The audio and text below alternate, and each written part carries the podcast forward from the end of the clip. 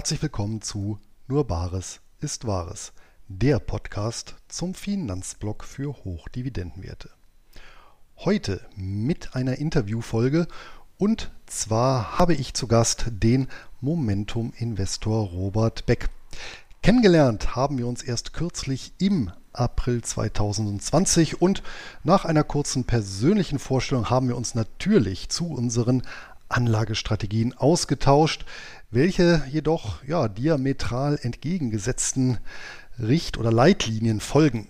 Und das war natürlich allemal ein Grund, diese unserem Publikum wechselseitig näher zu bringen. Und so durfte ich in der Folge 95 des Podcasts Investieren lernen meinen Income Investing Ansatz vorstellen.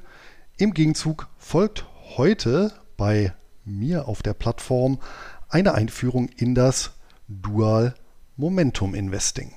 Das Momentum als Kennzahl ist mir natürlich seit langem ein Begriff und findet sich nicht zuletzt als Faktorprämie in wissenschaftlichen Veröffentlichungen, aber genauso in der Populärliteratur. Der Ansatz, allein auf dem Momentum eine ebenso automatisierte wie auch einfache Anlagestrategie aufzubauen, der war mir allerdings neu, ebenso wie ihr geistiger Vater, nämlich Gary Antonacci. Und umso neugieriger war ich auf das, was mein Gast zu berichten hat. Vorab jedoch noch einige Takte zum Sponsor dieser Folge. Ich gebe es zu, auch ich habe mich in den 1990er Jahren dazu hinreißen lassen, eine Lebensversicherung abzuschließen, die ich wenige Jahre später frustriert gekündigt habe. Der schmale Rückkaufswert belief sich dabei gerade einmal auf die Hälfte der eingezahlten Beiträge. Heutzutage würde ich mir zumindest ein Vergleichsangebot von einem Versicherungsankäufer machen lassen. Der Marktführer im deutschsprachigen Raum ist die ProLife GmbH mit Sitz in Ingolstadt. Das im Jahr 2007 gegründete Familienunternehmen hat in den letzten 15 Jahren bereits mehr als 53.000 Versicherungskunden geholfen, über eine halbe Milliarde Euro aus ihren häufig sehr unrentablen Lebens- und Rentenversicherungen freizueisen. Anleger, die angesichts hoher Inflation und nach wie vor niedriger Verzinsungen in den Versicherungen ihr Vermögen sichern bzw. gewinnbringender investieren möchten, unterstützt die ProLife mit ihrem patentierten Zwei-Phasen-Sicherheitsmodell. Die Versicherungsverträge werden im ersten Schritt professionell angekauft und das Geld aus den Policen bereits innerhalb von nur 18 Tagen überwiesen. Anschließend wird die Police durch Fachleute der ProLife auf Herz und Nieren geprüft und rechtssicher aufgelöst. Ab 1000 Euro Rückkaufswert können die Dienste der ProLife in Anspruch genommen werden. Und mit dem Code BARES 2022 gibt es neben der kostenfreien Sichtung der Versicherung zusätzlich noch Sonderkonditionen auf den zu erzielenden Kaufpreis durch die ProLife. Zur unverbindlichen Anfrage geht es direkt unter nur Bares ist Wahres.de Schrägstrich ProLife und auf gar keinen Fall den Code Bares 2022 vergessen. Alle Informationen gibt es wie gewohnt auch im Blogbeitrag sowie den Notizen zur Podcast-Folge. Und genau dorthin gebe ich jetzt ab. Heute bei mir im Geldgespräch habe ich einen Podcast-Kollegen zu Gast. Er ist ausgewiesener Asien-Fan und Kenner sowie passionierter Kapitalanleger. Sein Blick hat er ganz im Stile eines fernöstlichen Kämpfers auf das Momentum fokussiert. So stellt dann auch die Dual-Momentum-Strategie das Herzstück seines Investor-Bushidos dar. Und genau über diesen mir bis dato unbekannten Ansatz möchte ich heute mit ihm reden. Hallo ins Rhein-Main-Gebiet und herzlich willkommen, Robert Beck. Hallo Luis, sehr schön, dass ich da sein darf. Ja, hallo Robert. Ich hoffe, ich habe das oder deinen wesentlichen Fokus tatsächlich jetzt so korrekt äh, skizziert. Und ja. Genau, also es ist ja so, ähm, ich, ich nenne mich teilweise auch den Money Ninja. Ja, das soll halt auch ausdrücken, dass ich da so eine gewisse äh, Kombination habe aus zwei Leidenschaften. Einmal nämlich äh, das Thema Japan. Ich habe ja ursprünglich mal Wirtschaftsjapanologie studiert. Ähm, und das andere, Money, steht halt äh, für Investieren, für Trading, ähm, dieser Themenbereich. Mhm. Ja, also insofern, ich ähm, werde jetzt nächsten Monat äh, 44 Jahre alt. Insofern habe ich schon ähm, einige Jahre an Erfahrung sozusagen auf dem Buckel. Ich habe ursprünglich mal äh, Wirtschaftsjapanologie studiert. Ja, also genau auch dieser, diese Schnittstelle zwischen ja, Wirtschaft und Japanologie, spreche auch fließend Japanisch. Habe fast fünf Jahre, ich glaube viereinhalb Jahre in, in Japan gelebt. Ähm, davon dann auch nach dem Studium tatsächlich ähm, dort drei Jahre bei der größten japanischen Personalberatung gearbeitet. Das war halt einfach eine Möglichkeit für mich als jemand, der die Sprachen Deutsch, Japanisch, Englisch äh, kann, dort Fuß zu fassen. Habe dann für deutsche und amerikanische Firmen japanische Manager gesucht, also Executive Search sagt man dazu. Ähm, und das Ganze bis 2011 betrieben. Das war ja der Zeitpunkt mit dem großen Erdbeben, Tsunami, Fukushima und so weiter. Und dachte mir, wollte sowieso irgendwann mal wieder nach Deutschland. Vielleicht ist das jetzt ein ganz guter Zeitpunkt. Man weiß ja nie, was noch so kommt, ne? besonders mit so einem AKW-Unfall. Ähm, und habe da meine Frau mitgenommen, die kommt aus Japan. Wir sind erstmal nach Deutschland geflogen, abgewartet, überlegt, was machen wir jetzt? Und bin dann Partner geworden bei einer ja, Personalberatung in Hamburg, habe mich da auf alle Digitalthemen äh, fokussiert, also digitale Transformation, digitales Marketing etc ähm, da also auch Executive Search gemacht und dann letztendlich diesen Bereich, äh, diesen Digitalbereich ausgegliedert. Das war 2014, ein Spin-off gemacht, eine eigene GmbH gegründet und bin seitdem quasi Geschäftsführer meiner eigenen Personalberatung. Das hat in Teilen auch was mit dem Thema Börse zu tun, nämlich da, wo ich äh, große Unternehmensberatungen ähm, ja, denen halt helfe, ähm, ja, Digitalabteilungen aufzubauen, die dann wiederum den großen Banken hier zum Beispiel im Raum Frankfurt helfen, den Wertpapierhandel zu digitalisieren. Also geht es dann um Themen wie mhm. Big Data, Künstliche Intelligenz, Blockchain und so weiter. Also da gibt es tatsächlich äh, Überschneidungen, aber eigentlich ähm, ja, ist meine Perspektive die des Privatinvestors. Ähm, ich habe natürlich ähm, ja, mich immer intensiver mit dem Thema beschäftigt. Es gibt ja auch so diese vier Stufen der Freiheit. Ich weiß nicht, ob du das kennst. Also einmal die unterste Stufe ist die äh, des Angestellten. Also der ist quasi am wenigsten frei, weil er halt für jemand anders arbeitet, äh, Zeit in, in äh, Geld tauscht. Die nächste Ebene der Freiheit ist dann die des Selbstständigen. Also ich sage jetzt mal ein Zahnarzt, ein Rechtsanwalt oder so, der zwar jetzt nicht für jemand anders arbeitet, aber immer noch doch sehr stark auch Zeit in Geld tauscht, ja, weil halt das von seiner persönlichen Dienstleistungen abhängt. Nächste Stufe ist die des Unternehmers, der halt eher Prozesse äh, entwickelt, die dann quasi auch ähm, ein Stück weit alleine äh, funktionieren. Er steuert halt nur. Ähm, und das, die letzte Stufe der Freiheit ist die des Investors. Und da habe ich natürlich dann auch begonnen, ja, mich äh, ja, mehr und mehr hoch zu, auf diesen vier Ebenen der, der Freiheit und habe äh, das Geld, was ich dann halt verdient habe, auch investiert, mich sehr intensiv mit dem Thema beschäftigt, mir alles angeschaut, äh, tonnenweise Bücher gelesen, Kurse belegt etc. Also von, von Immobilien, Einzelaktien, Optionshandel, ähm, Edelmetalle, also alles mal entweder angeschaut oder auch wirklich mit dem eigenen Geld ausprobiert. Und ähm, teilweise war das Thema Value Investing für mich sehr spannend, also wie Warren Buffett anlegt. Das hat auch ähm, dazu geführt, dass ich da so eine gewisse Leidenschaft für das Thema Investieren an sich äh, entwickelt habe und ähm, wollte dann, also das mache ich zwar heute gar nicht mehr, muss ich dazu sagen, aber es hat damals halt doch sehr stark ähm, ja diese Leidenschaft dann entfacht und wollte dann äh, mit dieser Leidenschaft was anfangen. Also ich wollte halt quasi neben meinem Hauptbusiness noch so ein Leidenschaftsprojekt starten und das war dann der Podcast, der heißt Investieren lernen, den gibt es seit 2018 mir da einen ehemaligen Kommilitonen von mir geholt, also einen weiteren Wirtschaftsjapanologen. Das ist der Erich, der wohnt mittlerweile in Florida, aber man kann ja sowas trotzdem zusammen machen, ne, über das Internet. Ja.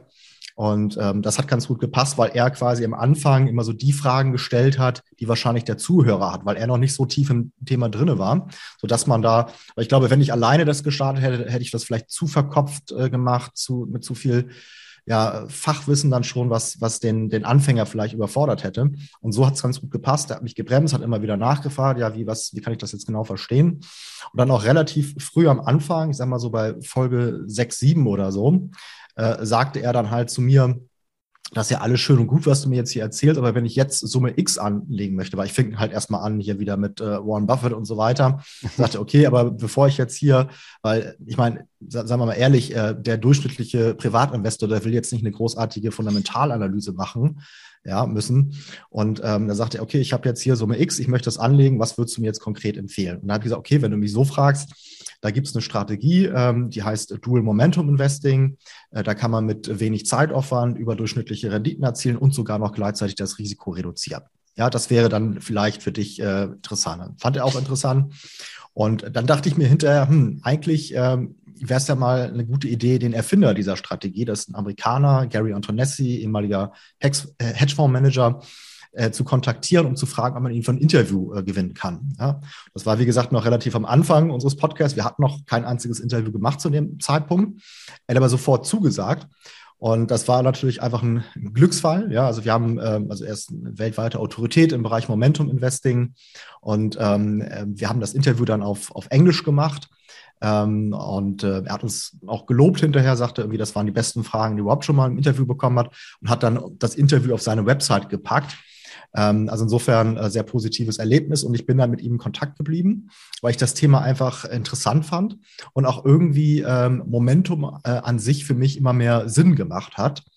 Und ähm, ich habe dann halt immer wieder Fragen gestellt an ihn hinter den Kulissen ist er quasi so eine Art Mentor für mich geworden, kann man sagen. Der ist, ähm, ich schätze mal, so Mitte 70, also ist jetzt eigentlich gar nicht mehr berufstätig, ähm, aber natürlich noch tief im Thema drin und ähm, hat da ganz geduldig halt äh, immer meine Fragen beantwortet. Und ähm, ja, also insofern ähm, kam ich dadurch dann halt mehr und mehr auf dieses Thema Momentum.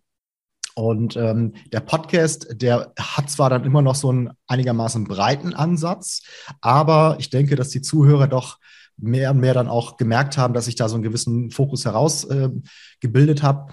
Und ähm, der Podcast bildet halt auch diese Reise ab. Das heißt also, das ist, glaube ich, eine ganz, ganz, äh, ganz guter Weg, halt das nachzuvollziehen, indem man da einfach chronologisch den Podcast durchhört ähm, und dann halt nachvollzieht, warum ich halt ähm, auch zu dieser Ansicht gekommen bin.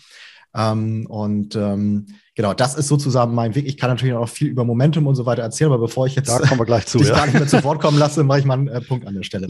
Sehr freundlich, ja. Nur als Ergänzung, also ich äh, verfolge natürlich auch viele Strategien, die ich mal früher verfolgt habe, auch nicht mehr. Also das ja. ist, glaube ich, äh, das Schicksal eines jeden Anlegers, dass mhm. es ja immer so eine Weile dauert, bis man so sein Ding findet. Mhm. Ja, und ich glaube, das ist ja auch eine der wichtigsten Sachen überhaupt in, ja, in einem Anlegerdasein. Also es kommt vielleicht sogar tatsächlich auch weniger an jetzt, was den ganz, ganz langfristigen Erfolg oder Misserfolg angeht, welche Strategie man äh, verfolgt, sondern dass man eine hat und die dann auch eben durchzieht, ohne eben immer zu wechseln. Ne? Mhm. Ähm, und da komme ich natürlich zum Punkt, wann, wann, wann, ich meine, nur die Tatsache allein, dass man sich jetzt äh, für Wirtschaft interessiert, mhm. in Kombination mit Japan sicherlich auch sehr interessantes Feld. Ich wusste gar nicht, dass es Wirtschaftsjapanologie gibt. Ja, ist eher, selten, ähm, ja. eher seltenes Fach, mhm. ja. Aber das heißt ja auch nicht unbedingt, dass man sich dann gleich für, für Börse interessiert. Mhm. Wo, wo waren denn so deine Anfänge?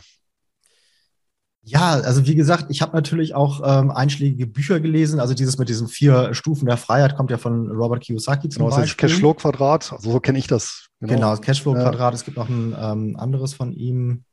Ähm, warum jetzt nicht grau? Genau, das erste ist ja Rich Dad Poor Dad. Genau, ich genau. glaube, das mit diesen vier Stufen ist tatsächlich über Cashflow-Quadrant. Genau, genau, richtig. richtig.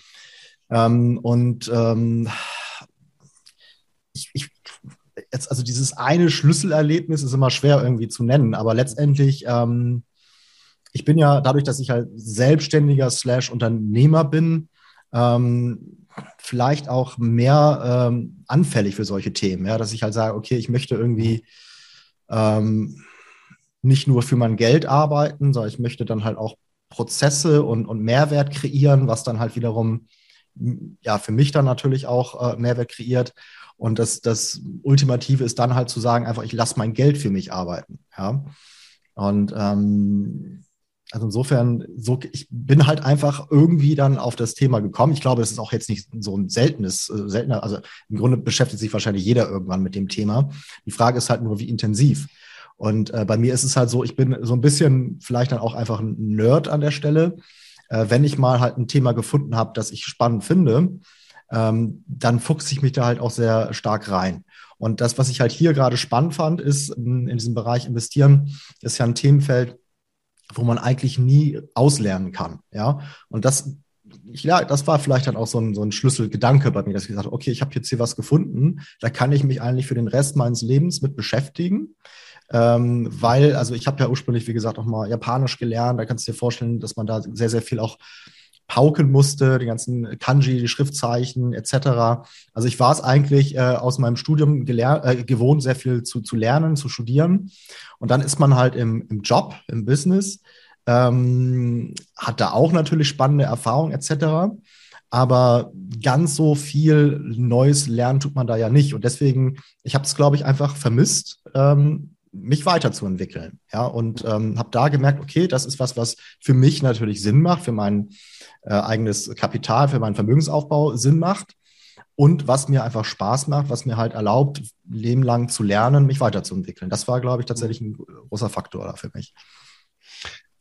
Wo ich schon mal einen Japan-Kenner jetzt hier habe, würde mich natürlich eine Sache interessieren. Wie gehen eigentlich die Japaner selber hm. mit dem Thema Börse, Aktien um? Vor allem eingedenk der Tatsache, dass ja Japan das einzige bedeutende Land ist, mhm. wo die Börse ja ähm, nie wieder die, die Höchststände erklommen mhm. hat, die 1989 erreicht wurden. Ja? Also da hat sich ja erstens eine lange Phase der Depression und Deflation angeschlossen.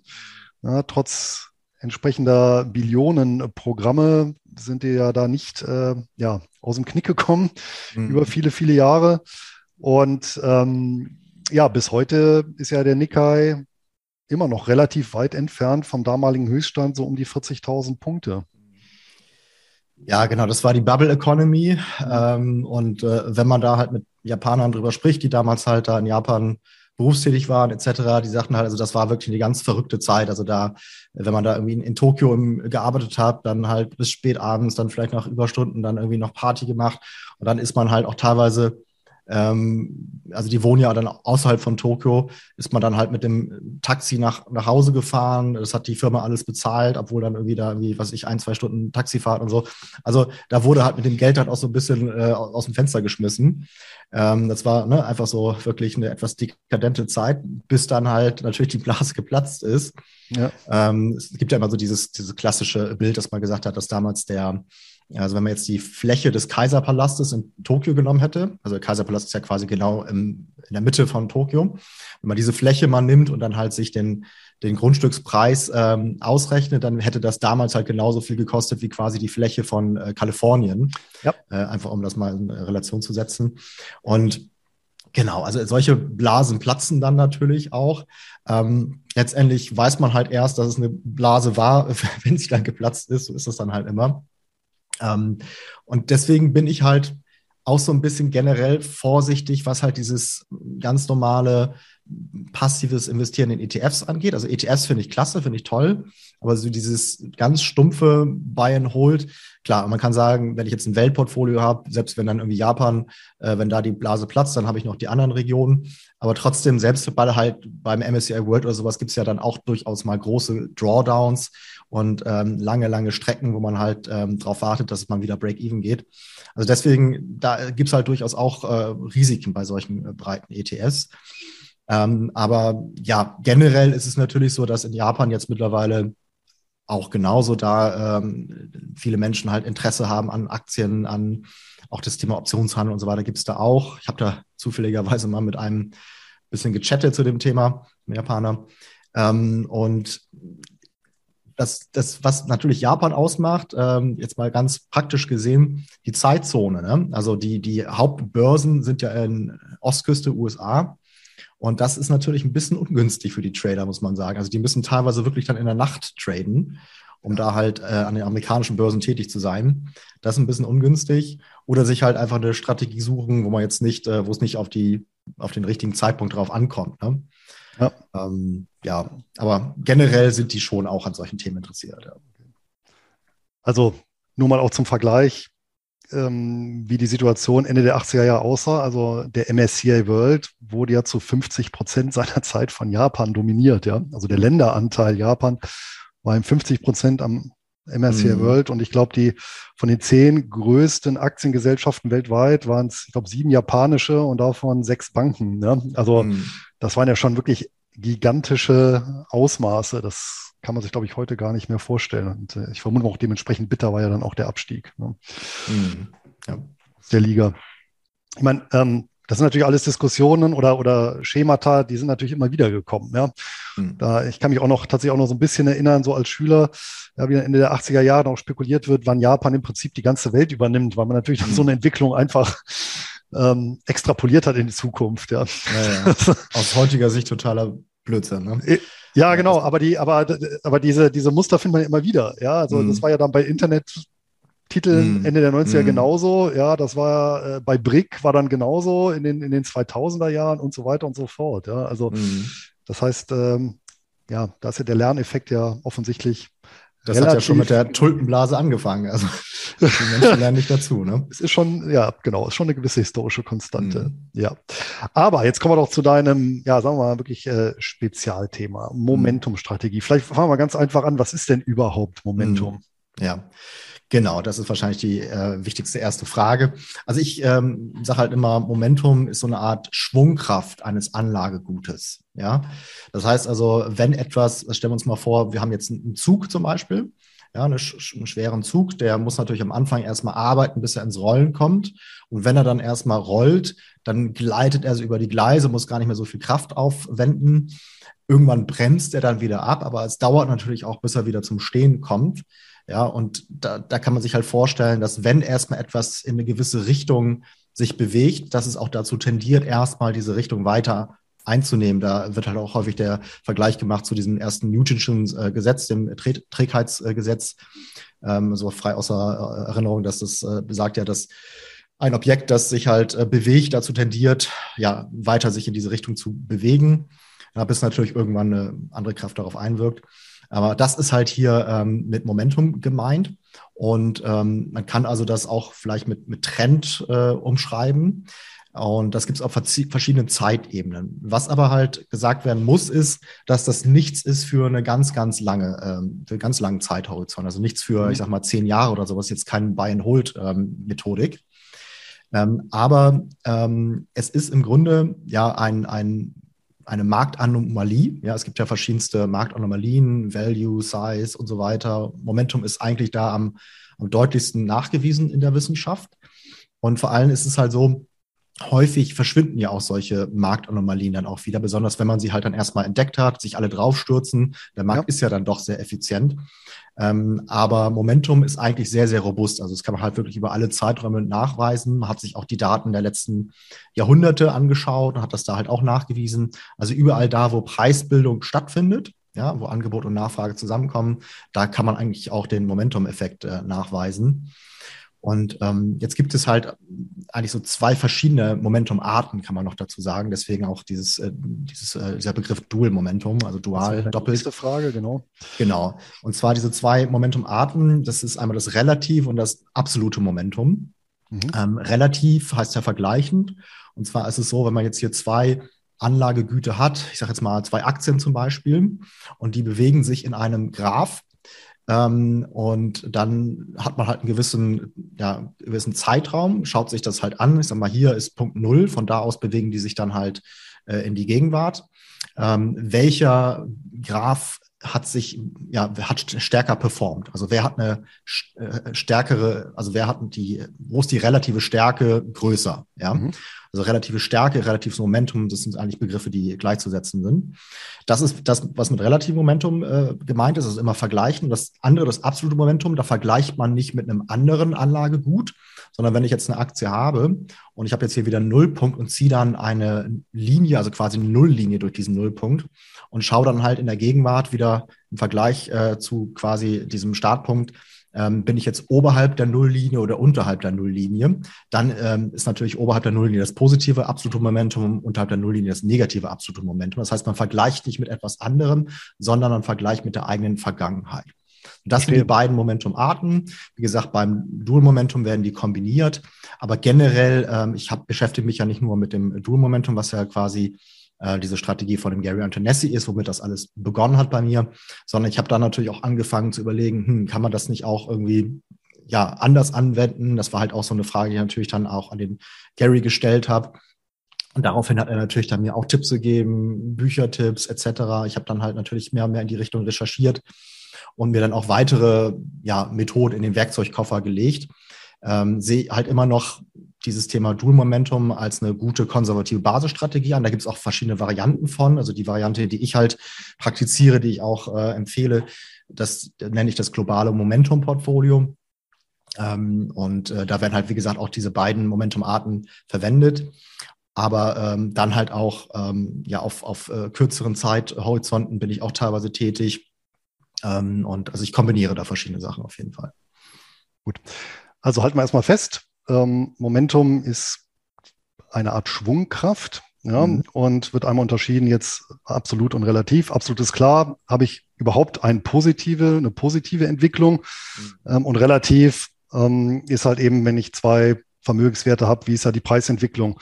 Ja, es kann natürlich auch sein, ähm, dass das Momentum von sagen wir Aktie A besser ist als von Aktie B, aber trotzdem beide negativ. Ja, also genau. ne, die eine fällt um 40 Prozent, die um 20 Prozent, dann ist das relative Momentum von der, die langsamer fällt, besser, aber das absolute Momentum halt trotzdem mm. negativ. Ja, das sind jetzt, glaube ich, so die beiden Dimensionen. Das hatte ich soweit verstanden. Gibt es denn eine Begründung, sei es technisch, technischer mhm. oder psychologischer Art, warum das Momentum ja. überhaupt existiert. Weil klar, bei einer, beim Zug oder beim Schiff habe ich natürlich physikalische Gesetzmäßigkeiten drauf wirken, aber ähm, wenn mhm. du schon Newton gesagt hast mhm. oder äh, zitierst, ich meine, der hat ja auch gesagt, ich kann zwar die, den Lauf der Gestirne äh, berechnen, aber nicht die Verrücktheit der Menschen, nachdem er ja selber an der Börse ja. Millionenvermögen verloren hat in der South ja. Sea Bubble. Was ist die Idee dahinter? Warum, warum gibt es überhaupt Momentum an der Börse? Ja, also Verrücktheit der Menschheit ist vielleicht gar nicht mal so ein schlechter äh, Punkt hier. Ähm, also es gibt natürlich hier durchaus andere Meinungen darüber. Ne? Also dass es den Momentum-Effekt gibt, das ist eigentlich klar. Aber die Wissenschaft streitet darüber, warum es ihn gibt. Ne? Und das eine ist quasi halt wirklich die Verrücktheit der Menschheit, also eher so dieses Lager der Verhaltensökonomie, also eher der psychologische Blick dass man sagt, da gibt's halt Herdentrieb zum Beispiel, ja, und äh, wenn halt jetzt eine Aktie, ich sage jetzt mal Tesla zum Beispiel, ja. Oder nimm mal auch mal wegen Bitcoin, weil da ist es vielleicht noch klarer, weil da gibt es gar keine Fundamentaldaten im Grunde. Ähm, ja, Bitcoin performt stark. Alle schauen da drauf, oh, ich will auch, steigen da rein, dadurch performt es noch besser, zieht dann noch mehr Leute ein. Und dann gibt es halt so ein, es gibt ja auch dieses Buch von den Robert Schiller, ähm, äh, irrationale Überschwang. Also es gibt halt einen irrationalen Überschwang, ja, das ist auch wieder vielleicht so ein bisschen dieses Thema Bubble bis es dann natürlich irgendwann so ausgereizt ist, dass es wieder in sich zusammenfällt. Also das ist eher so dieses, äh, dieser ja, Herdentrieb quasi. Und das andere, also das Lager der ähm, Effizienzmarkt-Hypothetiker, die also quasi sagen, ähm, ja, der Markt ist äh, effizient und ähm, da gibt's halt nicht irgendwie ja, solche Sachen, dass, dass da einfach irgendwie menschliche Irrationalität herrscht. Ähm, die sagen halt, das wäre eher so eine Art Risikoprämie. Das heißt, dass man sagt, ähm, ja, wenn man jetzt eine Bewertung vornimmt einer Aktie, ist jetzt wie gesagt bei Bitcoin ein bisschen schwierig, deswegen bin ich auch eher auf der Seite der Verhaltensökonomie. Aber wenn wir jetzt mal auf Aktien schauen, kann man sagen, okay, diese Aktie ist halt schon sehr, sehr hoch bewertet. Und je höher bewertet sie ist, desto höher ist natürlich auch das Risiko, dass dann irgendwann sie wieder fallen muss im Kurs. Das heißt also, wenn ich äh, quasi, also bei Momentum, es gibt ja normalerweise diesen Gedanken ähm, buy low, sell high. Und hier mhm. ist es mhm. halt eher so buy high, sell higher. Das heißt, wenn ja. wir also schon eine hochbewertete Aktie kaufen, dann gehen wir ein höheres Risiko ein und kriegen dafür halt dann diese Prämie, also den, äh, die ja. Überperformance gegenüber dem Markt. Also hört diese sich, beiden Lager gibt es quasi. Ja, ja, wobei das letzte hört sich für mich jetzt angesichts der Tech-Werteentwicklung äh, auch wieder relativ logisch an, ne? Für die zumindest was jetzt eben so letzte Zeit angeht. Das wäre das ja eine Bestätigung dieser Hypothese. Ja, wie gesagt, wenn wir jetzt auf Bitcoin schauen, wo, ja. wie willst du das bewerten? Ne? Also ja, wie willst du das bewerten? KGV. Ja. ja. wobei die andere Frage ist natürlich auch wieder, ist es tatsächlich irrational? Wobei, da sage ich zum Beispiel auch wieder nein, weil ähm, wenn ich tatsächlich davon ausgehe, dass dass ich in einer Blase ein Stück weit lebe, dann kann es mhm. ja durchaus rational sein zu sagen, ich steige damit ein und versuche eben rechtzeitig vorher wieder auszusteigen. Klammer auf, dass es nicht allen gelingt, ist auch logisch, Klammer zu. Ne? Also genau, das ist diese, diese Greater, halt, Greater Fool-Theorie, ja. dass ich sage, ne, solange ich erwarten kann, dass es einen größeren Deppen gibt, mhm. kaufe ich halt so ein Vermögensgut in der Hoffnung, dass ich dann ja. auch wieder loswerde, bevor der Flaschenhals dann. Das ist dann irgendwo rational für dich individuell, aber ja. es hat mit Fundamentaldaten halt nichts zu tun. Nee, nee, das hat dann, dann nein, natürlich nicht. Ne? Dann kaufe ich etwas um seines ähm, äh, selber willen, ja. Mhm. In Ordnung. Gut, also dann haben wir jetzt zumindest zwei Ideen, warum das so sein könnte, dass es eben Momentum gibt. Und äh, ja, es gibt tatsächlich natürlich eine Vielzahl von Autoren, die äh, das Momentum ja auch äh, über die letzten Jahrzehnte immer wieder rausgestellt haben. Das heißt, das wurde auch bis jetzt nicht wegarbitriert. Ne? Es gibt ja so andere Effekte, die ja tatsächlich mhm. äh, mit, mit der Publikation dann verpufft sind, weil das dann mhm. alles vorweggenommen ist. Beim Momentum scheint es so zu sein, ja, oder deuten bestimmte Faktoren hin, dass es nicht so ist. Mhm. Ähm, und ähm, das erste Mal, dass ich tatsächlich zumindest in Kombination davon gelesen habe, das einzusetzen, war beim Pim van Fleet, ähm, High Returns äh, and Low Risk heißt das Buch, glaube ich. Mhm. So vor fünf Jahren rausgekommen, ist ein holländischer Fondsmanager und der hat eben auch äh, ja, das Momentum dort in langen Zahlenreihen analysiert und eben auch als einen Faktor ähm, ja, rausdestilliert. Mhm. Und, und jetzt hast du ja gesagt, das ist ja genau das Ziel. Ich möchte halt eine bessere Performance als eben der Schnitt, aber eben ein niedrigeres Risiko. Wie kann ich das denn dann anstellen mit doppeltem Momentum? Also generell, wie gesagt, das ist halt das Schöne hier, dass man tatsächlich gleichzeitig ähm, Rendite steigern und Risiko reduzieren kann. Und man kann sich das ja so vorstellen, es gibt ja so diesen klassischen Gedanken, dass man Gewinne möglichst lange laufen lässt und ja. Verluste möglichst kurz hält. Ja. Und das zeigt natürlich dann auf, dass halt dieses Laufen lassen die Gewinne die Renditen steigert und das Verluste kurz halten das Risiko reduziert. Deswegen kann man hier tatsächlich beides gleichzeitig erreichen. Ähm, also das ist, ne, es, hat, es ist nicht nur bei, bei Dual Momentum so, sondern generell bei Momentum äh, ist es beides möglich. Natürlich muss man da schon auch ein gutes System haben, ähm, jetzt nicht einfach so blind drauf los. Ähm, das heißt natürlich schon, dass man irgendwo so eine Art Risikomanagement vornimmt.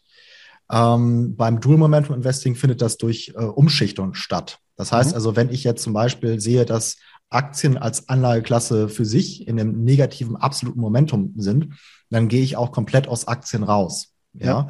Und umschiffe quasi diese Bärenmärkte. Also wenn man sich, wir haben hier Daten von, von über 70 Jahren, also von 1950 an. Äh, wenn man sich die Daten anschaut, und da die Bären, die Bullenmärkte sich äh, anschaut, das ist so, dass die Bärenmärkte durchschnittlich eine Rendite, also beim ähm, S&P 500 von minus 33,8 Prozent hatten. Ja, das ist so die mhm. Durchschnittswert der, der Bärenmärkte der letzten 70 Jahre. Und hier beim Dual Momentum ist es halt plus 0,9. Das heißt also, diese ganz großen Schwächephasen, die werden sehr effektiv umschifft. Und das macht natürlich viel aus, was dann einmal ähm, Risikoreduzierung angeht, aber halt auch was die Rendite angeht. Weil wenn wir quasi da weitermachen können, wo wir vor dem Bärenmarkt standen und nicht erst äh, den Verlust wieder aufholen müssen, dann wirkt sich das natürlich sehr positiv auf die Rendite langfristig aus. So. Und das funktioniert natürlich nicht immer perfekt, das ist klar. Wir werden auch nie genau an der Spitze äh, aussteigen, nie genau am Tiefpunkt wieder einsteigen, aber immer relativ nah. Und so schaffen wir es halt zumindest diese ganz großen Verluste, äh, also die ganz großen Marktschwächephasen zu umschiffen. Auch in den Bullenmärkten schlagen wir den Markt durchschnittlich. Da ist es nicht ganz so ähm, starke Überperformance, aber da ist sie halt auch zu sehen. Und ähm, wie gesagt, es funktioniert nicht immer, aber es kommt ja darauf an, was langfristig funktioniert. Und vor allem ist es halt so, dass wir auch so ein bisschen die Grundlogik des Marktes hier ausnutzen. Ähm, deswegen glaube ich halt auch, dass es auch in der Zukunft weiter funktionieren wird. Ähm, also wenn man sich da mal ein bisschen mit beschäftigt hat, also man sieht einfach, wir kombinieren verschiedene ähm, regionale Aktienmärkte, ja, und wir kombinieren halt auch ähm, die Anlagegüter, Aktien und Anleihen. So, und dadurch, dass wir halt zwischen diesen Dingen umschichten, ja, schaffen wir es halt da zu sein im, im Schnitt, wo gerade das stärkste Momentum ist, um da halt die beste Rendite mitzunehmen und umschiffen halt diese Schwächephasen. So, mhm. das ist der Grundgedanke dabei. Gut, jetzt habe ich nochmal zwei tiefergehende Fragen. Die erste ist vielleicht ein bisschen einfacher. Messe ich das Momentum denn über bestimmte Momentum-Kennzahlen? Also das mhm. Momentum beispielsweise ich persönlich kenne es halt aus dem Derivatehandel. Da gibt es ja eine Vielzahl von mhm. ja, Trend- bzw. Momentum-Indikatoren wie der MACI oder der RSI-Indikator mhm. ja, ähm, oder Oszillatoren, die es da gibt. Oder ist das tatsächlich, das Momentum wird dann einfach nur durch den Vergleich eines Vermögens oder einer Vermögenspreisentwicklung A gegen eine Vermögenspreisentwicklung B gemessen? Also es gibt, wie du schon gesagt hast, verschiedene ähm, Ansätze. Ähm, also wenn wir jetzt von dem ähm, Dual Momentum sprechen, von dem globalen Momentum Portfolio, da ist es halt so, dass wir jetzt nicht mit Oszillatoren oder sowas arbeiten, sondern einfach mit sogenannten Lookback Periods, also Rückblickzeiten. Mhm. Ja, wir schauen halt über einen Zeitraum X, ähm, was hat besser performt. Also relativ simpel. Mhm. Ähm, wie gesagt, ich habe ja noch andere Methoden im, im, Werkzeugkoffer, die halt auf kürzeren Zeitebenen sind, etc. Ähm, aber immer halt auch immer vergleichen, meistens halt natürlich dann zum Gesamtmarkt, ja, also relative Stärke zum S&P 500, ähm, mhm. aber halt auch natürlich ähm, ja, vergleichen zu, zu der eigenen Performance. Ähm, also da gibt's halt auch sowas wie ja, so zum Beispiel ähm, Average Daily Range, also dass man halt guckt, ähm, wie, wie schnell ist eine Aktie. Ja, wenn sie dann schon sich bewegt, bewegt sie sich dann stärker oder nicht. Solche Sachen können da angewendet werden. Aber wie gesagt, der, der simpelste Vorgang, was wir ja auch beim Tool Momentum Investing machen, ist halt einfach eine Rückblickzeit zu nehmen und zu gucken, was hat in dem Zeitraum besser performt. Gut. Also das heißt, wenn ich beispielsweise gucke, du hast ja gesagt, naja, erstmal eher Aktien oder eher Anleihen oder Geldmarkt, das heißt, mhm. da guckst du einfach nur auf einen bestimmten Zeitabschnitt, beispielsweise letzte halbe Jahr, guckst, was hat besser performt. Mhm. Und du siehst eben, naja, die Aktien haben schlechter performt, geht man eben in, den, in die Anleihen oder Geldmarkt und wenn man sieht, die Aktien haben besser performt, dann wäre tendenziell eher, investiere ich in Aktien. Das wäre so das absolute Momentum, absoluter mhm. Momentum-Vergleich erstmal als erste Stufe. Ja, also gut, du hast ja jetzt vergleichend das äh, dargestellt. Ne? Also das wäre dann eher relativ. Ne? Also relativ ist ja der, das Vergleichende. Ähm, absolut ist ja quasi, dass man nicht mit etwas anderem vergleicht, sondern mit der eigenen Vergangenheit, also quasi mit der Nulllinie. Ne? Und deswegen, wie gesagt, wenn halt Aktien okay. insgesamt ja. in einem negativen absoluten Momentum sind, ja, ja okay. dann würden wir komplett aus Aktien rausgehen. Ja, wobei Gel Geldmarkt war jetzt für mich im Prinzip die gedachte Nulllinie, weil das ist mhm. ja im mhm. Prinzip die risikofreie im Sinne der Finanztheorie das risikofreie so Anlageklasse. Angepasste Nulllinie, kann man ja, sagen. Ja, gut, mhm. okay, gut. Also das gucke ich als erstes. Und dann innerhalb der Aktien setzt ihr dann tatsächlich auf Einzelaktien, dass du dann wirklich äh, 1000 Aktien miteinander vergleichst, wo ist das beste Momentum oder greift ihr also auch also beim, auf Sachen zurück wie, wie ETFs? Ja, also bei dem globalen Momentum-Portfolio machen wir das rein mit ETFs. Mhm. Ja, das ist relativ Momentum, da gibt es halt auch Studien zu, die einfach zeigen, dass das regional am besten funktioniert. Deswegen machen wir das halt auch so. Also ne, ich sage jetzt mal USA, Europa, Asien als regionale Aktienmärkte. Und man halt schaut, welche, welche Region das stärkste Momentum hat. Wie gesagt, bei den ja. weiteren, ich nenne es jetzt mal fortgeschrittenen Methoden, die ich noch habe, da geht es dann auch teilweise um, um Einzelaktien, aber auch um ETFs, dass man da halt ein bisschen aktiver mit tradet quasi. Ja. Verstehe. Aber äh, bleiben wir mal bei so einer ganz einfachen äh, Strategie, mhm. die jetzt äh, relativ handlungsarm ist. Das heißt, äh, ihr greift zurück auf regionale ETFs, jetzt also keine, keine speziellen Länder und keine speziellen Branchen, sondern wirklich Regionen, also Wirtschaftsregionen. Regionen, ja. Also ja. Genau. Also natürlich USA muss man da hat, hat einfach eine Sonderrolle, ja, weil ja. USA ist quasi der Weltleitmarkt. Ja. Ähm, deswegen, also da schauen wir halt schon auf dieses eine Land, ja. ja okay. Ähm, aber ansonsten ist es halt schon eine größere Region, genau, ja. Gut. Und dann haben, und dann eben dieser zweistufige Prozess, das absolute Momentum des Weltaktienmarktes erstmal anzuschauen, mhm. ob ich überhaupt in Aktien investiere und dann zu schauen, in welche Region ich investiere, mhm. ähm, gemäß genau. des relativen Momentums. Und das mache ich dann wahrscheinlich periodisch überprüfe ich das. Richtig. Also es ist halt so, dass wir quasi, ich sage immer, das kann man im Schnitt mit fünf Minuten im Monat umsetzen, mhm. weil wir halt relativ selten dann doch tätig werden müssen, um, um umzuschichten. Ja, wir schichten vielleicht einmal im Jahr um im Schnitt. Ähm, und ähm, dann muss man natürlich ein bisschen mehr machen, aber meistens reicht es halt, dass man einmal im Monat draufschaut, die Momentumsignale identifiziert, schaut, muss ich was machen oder nicht. Und meistens muss man halt nichts machen, sondern lässt einfach laufen. Ja. Mhm. Das heißt, momentan seid ihr damit vermutlich zu 100 Prozent im Geldmarkt oder in Anleihen drin. Ja. Wir sind tatsächlich, also das, was, was halt hier, ähm, was man hier wissen muss, ist halt, dass das Signale sind, die halt bewusst langsam sind. Ja, das heißt mhm. also, ähm, das ja, soll eine Strategie sein, die, ähm, also man muss halt so eine Balance machen. Wenn man jetzt schnellere Signale hat, dann und, und der Markt quasi schwächelt, dann kommt man schneller raus, was dann natürlich gut ist.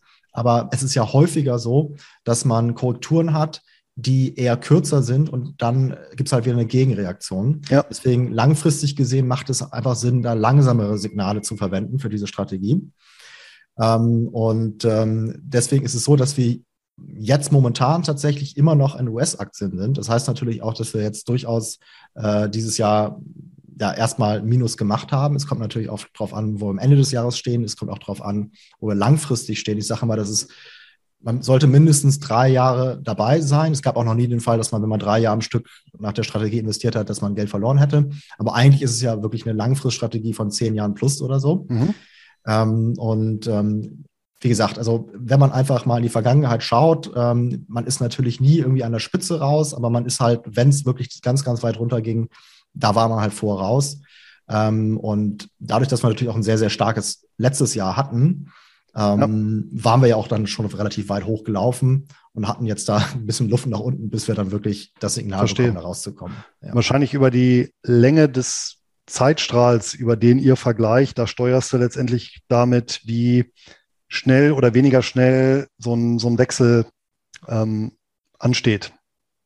Wie meinst du das? Kannst du mal Ja, wenn du jetzt zum Beispiel äh, den, weil du sagst, den amerikanischen Markt, wenn du jetzt natürlich auf ein Jahresbasis vergleichst, dann ist er immer noch im Plus. Also, mhm. ne, aber wenn du ihn mhm. halt jetzt auf drei Monatsbasis vergleichst, dann ist er ja schon ein Minus. Und wahrscheinlich über die Länge dieses Zeitstrahls ja, ja. ist es dann natürlich, genau. äh, dass, dass so ein Trend schneller oder, oder Genau, und je kürzer der, ne? der Zeitstrahl ist, desto häufiger hast du halt den Fall, also auf Englisch sagt man Whipsaw, das heißt, ja. dass man quasi auf dem falschen Fuß erwischt wird. Ja, und genau. Wenn du halt ganz viele solche Whipsaws hast, dann, dann äh, verlierst du dadurch natürlich dann auch sehr viel. Mhm. Deswegen, ne, also das ist halt so dieses Pro und Contra. Wir haben halt ähm, ja, uns dafür entschieden, einfach weniger Whipsaws zu haben, aber dann halt auch langsame Signale zu haben. Ja, ja. verstehe. Gut, aber theoretisch könnte man das auch anpassen, dass man sagt, nee, ich möchte schnell raus, auch wieder rein. Aber dann hast du natürlich auch wiederum Fehlsignale, dann, die du in Kauf nimmst. Ja, also wie gesagt, ähm, das hier sehe ich als konservative Basisstrategie an, wo mhm. man wirklich als normaler Privatinvestor mit fünf Minuten im Monat das umsetzen kann. Wenn man jetzt sagt, ich möchte da versuchen, das noch zu optimieren, möchte halt auch mehr Zeit reinstecken. Fünf Minuten im Monat ist mir schon fast zu wenig. Ich bin wirklich jemand, der sagt, das könnte halt hier mein neues Hobby werden. Dann, äh, wie gesagt, äh, gibt es da natürlich auch noch fortgeschrittene Strategien. Aber ich rate halt immer dazu, erstmal mit einer einfachen, konservativen Strategie anzufangen. Und das, da sehe ich halt dieses globale Momentum-Portfolio als äh, optimal an. Ähm, und ähm, ja, wie gesagt, einfach auch dieses Thema Mindset, langfristig denken zu können, Dinge einfach diszipliniert durchzuziehen, sich an Regeln zu halten, auch wenn man vielleicht in dem Moment gar nicht den Sinn dieser Regel versteht. Warum, warum soll ich jetzt, warum sagt mir das Signal das? Warum soll ich jetzt in diesem Moment genau das machen? Ich, mein Bauch äh, sagt mir genau das Gegenteil. Ja, ja, aber einfach zu sagen, es ist egal, was jetzt in diesem Moment passiert, weil es kommt halt wirklich drauf an, was langfristig bei rumkommt. Und ähm, deswegen, ja, das einzig Schwierige an dieser Strategie ist dann wirklich ein Stück weit den Kopf, den Bauch auszuschalten. Ja. Verstehe. Stichwort Kosten und Steuern. Durch das Umschichten mhm. löse ich natürlich immer wieder steuerliche Vorgänge aus, gerade wenn ich natürlich Gewinne gemacht habe. Mhm. Die Handelsgebühren, jetzt hat sie ja gesagt, einmal im Jahr wird etwa umgeschichtet, die dürfen ja dann doch zu vernachlässigen sein. Also die Handels-, die Transaktionskosten sind komplett zu vernachlässigen. Ja. So. Generell ist es natürlich so, äh, die Steuer ist der Renditekiller Nummer eins, aber das gilt natürlich nicht nur bei dieser Strategie. Ähm, aber es ist schon eher eine steuereffiziente Strategie, ähm, nämlich genau aus diesem Punkt, den ich vorhin schon genannt habe, dass wir halt Gewinne lange laufen lassen und Verluste halt schneller realisieren. Weil wenn wir jetzt im Schnitt einmal im Jahr umschichten, dann heißt das nicht, dass wir einmal im Jahr Gewinne realisieren, sondern Gewinne realisieren wir eher in größeren Abständen und Verluste in kürzeren. So haben wir halt einen durchschnittlichen Wert von 1, ich glaube 1,3 pro Jahr, dass wir halt umschichten. Mhm. Ähm, und es gibt auch Möglichkeiten, das zu versuchen, noch ein bisschen weiter rauszuschieben. Ähm, Aber generell ist es halt eher steuereffizient aus diesen genannten Gründen. Und vor allem ist es natürlich so, ich zahle auch lieber Steuern auf Gewinne, die ich gemacht habe, auf, als, als keine Steuern auf äh, ja, Gewinne, die ich nicht gemacht habe. Also unterm Strich so oder so hast du halt hier eine Überperformance auch nach Steuern. Ja, gut. Ist mir natürlich keine Steuern auf Gewinne. Das wäre natürlich du dann irgendwie auswandern ja. oder so, genau. Ja, ich, äh, ich manchmal ähm, verfalle ich auch nochmal äh, so in die, in die Ära zurück, als ja tatsächlich nach einem halben Jahr Kursgewinne steuerfrei waren in Deutschland, beziehungsweise mhm. dann, wo die Frist ja auf ein Jahr verlängert. Und was das wohl für Auswirkungen hätte, wenn man jetzt eben solche Strategien dann aufsetzen würde, ne? weil dann kommen natürlich, glaube ich, schon so ein bisschen so ins Taktieren, ja, weil es ja doch wie er richtig sagt, dann ein erheblicher Kostenfaktor ist oder eben nicht Kostenfaktor, ne? wenn man dann so ein halbes Jahr Frist hat beispielsweise. Ne? Also wie gesagt, also wenn es wirklich darum geht, dann muss man auswandern. Es gibt ja da Möglichkeiten, was weiß ich, irgendwie Dubai, Thailand oder sowas. Ja. Aber das, ja, muss, halt, muss man halt Gut, erstmal wollen. Ja. Ne? Oder halt die Strategie, das finde ich auch gehen, in einen Versicherungsmantel packen. Das geht ja auch. Okay. Da fallen das keine Kosten an. Versicherungsmantel, wie meinst du das? Es besteht die Möglichkeit, es gibt Anbieter, äh, wo ich im Prinzip einen Versicherungsmantel kaufe, also eine klassische Le Lebensversicherung oder Rentenversicherung, aber den Mantel als Nettopolice, also zu günstigen Kosten, wo mhm. ich dann Vermögenswerte einbringen kann, die ich mhm. dann auch umschichten kann. Also innerhalb des Vermö äh, innerhalb des Versicherungsmantels handle ich und wenn dieser Versicherungsmantel bestimmte Voraussetzungen erfüllt, beispielsweise mhm. Mindestlaufzeit von zwölf Jahren, Ablauf, ich glaube erst nach dem 65. Lebensjahr mhm. und ich glaube eine bestimmte Todesfallsumme muss damit verbunden sein, aber das kennen die Anbieter, dann ist alles, was an Gewinnen, sei es Dividenden oder Kursgewinnen, anfällt innerhalb dieses Versicherungsmantels steuerfrei. Aber die Versicherung will ja wahrscheinlich auch mitverdienen, ne? Also insofern, die halten. Aber die, aber die Kosten, ja, aber wenn ich das ein paar Jahre halte bei einem Nettotarif, äh, sind die Kosten dann fallen nicht ins Gewicht gegenüber der Steuersparnis, muss man mhm. auch sagen. Und nachher bei der Auszahlungsphase habe ich auch nochmal bestimmte Vorteile. Ja. Bei okay. deutschen also Policen. das mal auf. Vielleicht ist das ja, unbedingt. Versicherungsmantel, ja. Ja. Mhm. Schauen wir ähm, mal an, auf jeden Fall. Dankeschön. Genau. Es gibt allerdings einen Nachteil, muss ich auch noch dazu sagen. Ähm, das gilt bei allen Versicherungen in Deutschland. Wenn du Vermögenswerte über eine Versicherung erwirbst, egal ob es ETFs sind ähm, oder Aktien oder was auch immer, mhm. formal gehören diese Vermögenswerte dann der Versicherung nicht dir. Du hast zwar einen Herausgabeanspruch, aber wenn es hart auf hart kommt, die Versicherung pleite geht, dann ah, okay. äh, wird es schwierig. Mhm. Ähm, wenn du das umgehen willst, dann geht es auch mit einer Lichtensteiner Versicherungspolice. Okay, Liechtensteiner ja. Versicherungsberater. Ja, da bleibt nämlich, da bleiben nämlich die Vermögenswerte Eigentum des Kunden.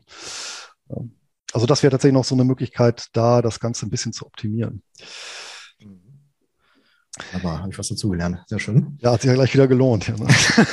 ja, also wie ich jetzt aber so raushöre, also als Anleger, ich brauche mal das Wissen, wie diese Dual-Momentum-Strategie funktioniert. Das lässt sich ja erlernen. Technisch brauche ich letztendlich also es wird vermutlich mit jedem gängigen deutschen Broker funktionieren, das Ganze, oder? Genau, also letztendlich äh, verwenden wir ja relativ breite ETFs, die kann man ja. eigentlich überall äh, handeln. Ne? Ähm, also eigentlich mit jedem Broker möglich. Man, man braucht noch eine Chart-Software, aber die gibt es ja auch kostenlos im Internet. Mhm. Also insofern, äh, da kommen eigentlich keine weiteren Kosten hinzu. Ähm, wie gesagt, der Aufwand ist minimal, der zeitliche Aufwand. Also deswegen finde ich halt wirklich so die optimale Strategie eigentlich für den normalen Privatinvestor. Ja.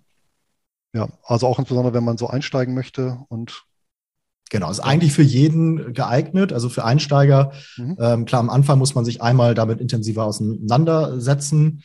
Ähm, wie gesagt, am, am, besten kommt ihr mal zu meinem Podcast, da könnt ihr dem, das Thema dann halt verfolgen.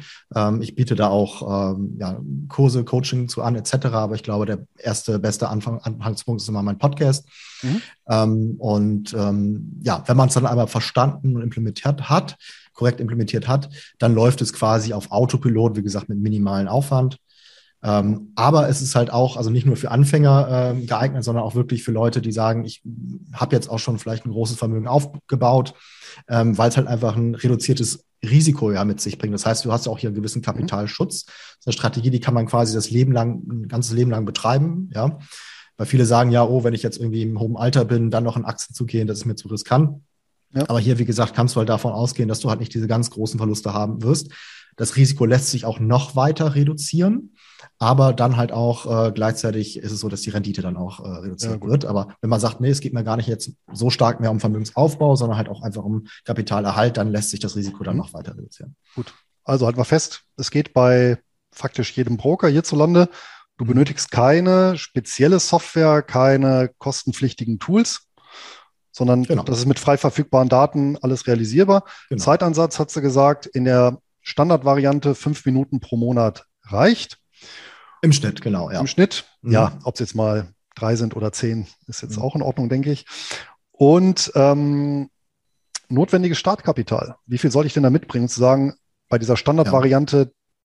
damit das, ja, also nicht sich lohnt, aber äh, ja, damit mhm. man damit arbeiten kann, ja. Ja, ja also äh, generell finde ich halt immer, wenn man wirklich ähm, richtig investieren möchte und sich auch mit einem Investmentsystem auseinandersetzen möchte, am Anfang etwas erlernen möchte, dann sollte man halt schon ein bisschen Kapital beiseite haben. Ich mache jetzt einfach mal ein Zahlenbeispiel, wenn man jetzt mal irgendwie sag mal, 1000 Euro hat und hat jetzt eine Rendite von 10 Prozent pro Jahr. Das ist jetzt nicht die Rendite, um die es hier geht, aber einfach, dass wir eine einfache Rechnung haben. Mhm.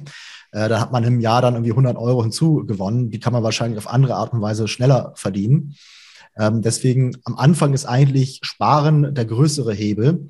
Deswegen, ich sage halt den Leuten immer, setzt alles daran am Anfang, erstmal ein paar tausend Euro, ich sag mal 10.000 Euro zusammenzukriegen. Ja, verkauft irgendwelche Sachen auf Ebay, versucht vielleicht einen besseren Job zu kriegen, spart äh, mehr, als ihr es sonst schon tut. Ähm, das sollte eigentlich für die meisten möglich sein, mal irgendwie auf die 10.000 Euro zu kommen und sucht euch dann halt ein gutes Investmentsystem, mit dem ihr halt langfristig erfolgreich und sicher Vermögen aufbauen könnt. So. Also ich sag mal, rein technisch etc. ist es natürlich mit jedem Kapital oder fast jedem Kapital möglich. Also mit einem Euro würde ich jetzt nicht anfangen, aber ne, ja. weißt, was ich meine. Ähm, aber alleine halt einfach, wenn man jetzt Aufwand äh, äh versus ähm, ähm, Ergebnis sieht, dann würde ich halt schon sagen, macht es halt Sinn, erstmal ein bisschen Geld zusammenzusparen. Ja. Wobei sicherlich die Neo-Broker auch hier die Schwelle ein bisschen runtergesetzt haben. Ja, ich meine, da teilweise bezahle ich ja gar keine Gebühren mehr. Die Gebühren sind hier sowieso nicht so ausschlaggebend. Also wie mhm. gesagt, wenn man einfach sagt, ich muss jetzt hier erstmal Zeit äh, und Aufwand in, in, ein neues Thema stecken, Klar. das zu erlernen, ja, dann kann ich die Zeit lieber vielleicht irgendwo in einem anderen Job stecken, wo ich halt irgendwie schnell mal eben ein paar tausend Euro zusammenkriege, um cool. dann halt richtig zu investieren. Ne? Ja, super. Ja, ähm, erlernen, das war noch beim, beim, beim letzten Punkt. Hm, ich habe mal nachgeguckt von dem Gary Antonacci, das mhm. Buch auf Englisch äh, nach wie vor äh, gibt es zu kaufen. Ähm, es gibt auch eine deutsche Übersetzung, die gibt es antiquarisch. Ich glaube, das ist von 2014 das Buch. Mhm. Ja, ich vermute mal so als Primär- oder Originalliteratur zum Thema durchaus empfehlenswert, oder? Ja, also es ist so, das Buch ist natürlich äh, ein gutes Buch. Äh, man muss die Strategie allerdings an den europäischen Markt ein Stück weit anpassen. Mhm. Äh, das Buch ist halt auf dem amerikanischen Markt ausgerichtet. Und es gibt halt auch ein paar, sag mal, Widersprüche in dem Buch, sodass halt sogar die Amerikaner das häufig nicht ganz optimal umsetzen. Ähm, das sind halt alles so Themen, die ich dann natürlich auch mit dem Gary direkt geklärt habe. Ähm, dann kommen halt auch noch weitere Randthemen hinzu, die da auch länderspezifisch sind, ja, also sowas wie Steuern, Versicherung, rechtliches etc. Ähm, muss man aber auch alles äh, verstehen, wenn man die Strategie wirklich optimal umsetzen möchte. Und ähm, deswegen, also das war halt ähm, ja so, dass ich gesehen habe, ich bin hier eigentlich in der glücklichen Situation, dass ich direkten Kontakt hatte zu Gary, alle Fragen direkt klären konnte. Ich kann das Ganze halt hier an den europäischen Markt anpassen, habe das auch von ihm bestätigen lassen, dass das so die korrekte Adaption ist. Ähm, und habe auch noch ein paar Tipps von ihm bekommen, die sozusagen da nicht im, im Buch stehen, also was jetzt spezielle Situationen angehen, ähm, wenn jetzt wirklich da der große Crash kommt etc., wie kann ich da vielleicht das noch anpassen, solche Sachen zum Beispiel. Ähm, und deswegen, ja, habe ich dann halt gesagt, okay, ich habe hier, bin hier auf was ganz Starkes gestoßen, ähm, sehe aber, dass die, also A war das zu dem Zeitpunkt noch relativ unbekannt hier im deutschsprachigen Raum. Ich habe es dann ein bisschen bekannter gemacht durch meinen Podcast. Und B habe ich gesehen, dass die Leute nicht richtig wissen, wie sie es wirklich optimal umsetzen sollen. Und habe deswegen dann halt auch vor zwei Jahren dieses Coaching-Programm da gestartet. Mhm. Ähm, genau. Ja, gut. So, das heißt dann, also Buch lesen oder alternativ oder sowieso den Podcast von dir anhören. Hier mhm. insbesondere eben die Momentum-Folgen, wer sich speziell für das Thema interessiert. Ich habe mal geguckt, darüber hinaus hast du ja auch noch viele äh, interessante Folgen, die jetzt nicht mit dem Thema Momentum sich beschäftigen. Und wer dann sagt, ach, ähm, ich möchte wirklich hier vom Fachmann beschult werden, der kann dann auch deine kostenpflichtigen Angebote in Anspruch nehmen. Genau, alles natürlich freiwillig. Also wie gesagt, fangt erstmal mit dem Podcast an. Ich will jetzt mhm. nicht irgendwie hier gleich direkt was verkaufen, sondern einfach hört euch das mal an, macht, ob das für euch überhaupt Sinn macht, das ganze Thema. Ähm, wie gesagt, das Buch könnt ihr natürlich auch gerne lesen. Ähm, ist halt auf Englisch. Und ja, also generell bin ich halt einfach Fan von dem Thema Momentum geworden. Für mich war einfach dieses Dual Momentum der Anfangspunkt. Ja, das ist ja auch nur ein Teil meines Coachings. Es gibt ja dann noch weitere Strategien und habe einfach dann halt gesehen, Momentum macht einfach Sinn. Ich spare mir auch diese ganze Fundamentalanalyse etc. Ähm, und es funktioniert einfach und dementsprechend habe ich da mich mehr und mehr in diese Richtung dann entwickelt. Ja. Verstehe. Und diese Informationen finden sich dann auf welcher Seite? Also der Podcast heißt ja investieren lernen. Den wird man mhm. überall finden, Spotify, iTunes etc. Ähm, ich habe auch eine Website natürlich, money-masters.de. Ähm, und da kann man eigentlich alles finden. Ja, auch, äh, ich habe auch ein Buch geschrieben, aber das kann man halt da auch kostenlos runterladen. Ja, das der Weg des Investors, heißt das Buch.